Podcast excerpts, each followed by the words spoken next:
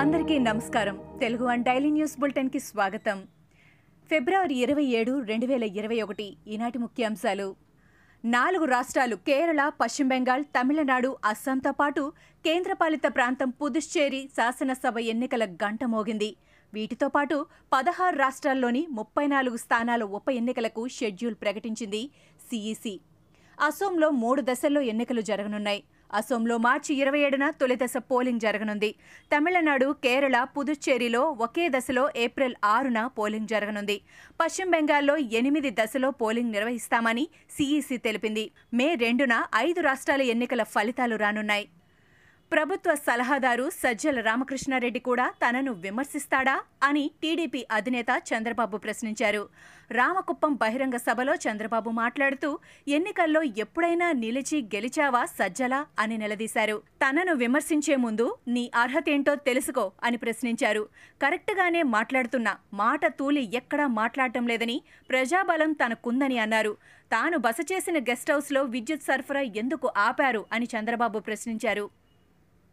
Municipal ఎన్నికల్లో తెలుగుదేశం పార్టీని గెలిపించాలని నారా లోకేష్ కోరారు. పురపాలక ఎన్నికల్లో గెలిస్తే ఇచ్చిన ప్రతి హామీ అమలు చేస్తామన్నారు. ఇరవై ఒక్క నెలల జగన్ రెడ్డి పాలనలో పట్టణాల అభివృద్ధి శూన్యమని కనీసం రోడ్డుపై గుంతలు పూడ్చలేని అసమర్థ ప్రభుత్వాన్ని చూశామని ఆయన అన్నారు. ఒక్క ఛాన్స్ ఇస్తే రాష్ట్రాన్ని నాశనం చేశాడని మరో ఛాన్స్ ఇస్తే ప్రజల జీవితాలను నాశనం చేస్తాడని సీఎం జగన్ను ఉద్దేశించి లోకేష్ పరోక్ష వ్యాఖ్యలు చేశారు. ఆలోచించి ఓటు వేయండని ఆయన ట్వీట్ చేశారు. పోలీసులపై టీడీపీ నేత అచ్చెన్నాయుడు మండిపడ్డారు. ప్రజలు అసహ్యపడేలా పోలీస్ వ్యవస్థ ఉందని ఆయన తప్పుబట్టారు. వైసీపీ నేతల దాడిలో గాయపడి ప్రభుత్వ ఆసుపత్రిలో చికిత్స పొందుతున్న టీడీపీ నేత తిరుపతయ్యను అచ్చెన్నాయుడు పరామర్శించారు. అనంతరం ఆయన మీడియాతో మాట్లాడారు. వైసీపీ అక్రమ దాడులను టీడీపీ తీవ్రంగా ఖండిస్తుందని చెప్పారు. టీడీపీకి ఓటు వేశారన్న కక్షతో ఒక గిరిజన వ్యక్తి ప్రాణాలు తీయాలనుకున్నారని దుయ్యబట్టారు.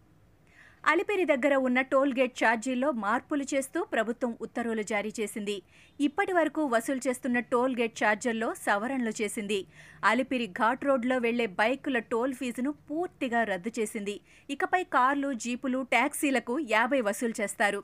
అలిపిరిలో మినీ బస్సులు మినీ లారీలకు వసూలు చేసే ఫీజును వందకు పెంచింది. భారీ ట్రక్కుల టోల్ ఫీజును రెండు వందలకు పెంచుతూ ప్రభుత్వ ఉత్తర్వులు జారీ చేసింది. మున్సిపాలిటీల్లో బీజేపీ జనసేనను గెలిపిస్తే అవినీతి రహిత పాలనను తెస్తామని బీజేపీ నేత కన్నా లక్ష్మీనారాయణ ప్రకటించారు. ప్రాంతీయ పార్టీలకు దోపిడీ తప్ప వేరే ఏమీ లేదన్నారు. పల్నాడు ప్రాంతంలో ఎమ్మెల్యేలు అరాచకం సృష్టిస్తున్నారని ధ్వజమెత్తారు. ప్రతిపక్షాల అభ్యర్థులు నామినేషన్లు వేయకుండా అడ్డుకున్నారని ఎస్సీసీ మరోసారి నామినేషన్లు వేసే అవకాశం కల్పించాలని కన్నా లక్ష్మీనారాయణ కోరారు. పబ్లిక్ సర్వీస్ కమిషన్ నడుపుతోంది మంత్రి కేటీఆరా అని బీజేపీ నాయకురాలు డీకే అరుణ ప్రశ్నించారు. తెలంగాణ రాష్ట్రంలో రెండు వేల పద్నాలుగు నుంచి రెండు వేల ఇరవై వరకు ఒక లక్ష ముప్పై రెండు వేల ఎనిమిది వందల తొంభై తొమ్మిది ఉద్యోగాలను భర్తీ చేశామని కేసీఆర్ చేసిన వ్యాఖ్యలపై స్పందించిన ఆమె మాట్లాడుతూ పబ్లిక్ సెక్టార్ ఉద్యోగాలు కూడా మేమే ఇచ్చామని చెప్పుకోవడం సరికాదని అన్నారు. కొత్త ఉద్యోగాలు ఎక్కడ ఇచ్చారో చెప్పాలని ఆమె డిమాండ్ చేశారు. హైదరాబాద్లో నిషేధిత గంజాయిని రవాణా చేస్తుండగా పోలీసులు పట్టుకున్నారు. నగరంలోని కులసుంపుర పోలీస్ స్టేషన్ పరిధిలో గంజాయి సరఫరా చేస్తున్నట్టు పోలీసులకు సమాచారం అందింది. దీంతో పోలీసులు నిఘా పెంచారు. గంజాయిని రవాణా చేస్తున్న ముగ్గురిని పోలీసులు అరెస్ట్ చేశారు.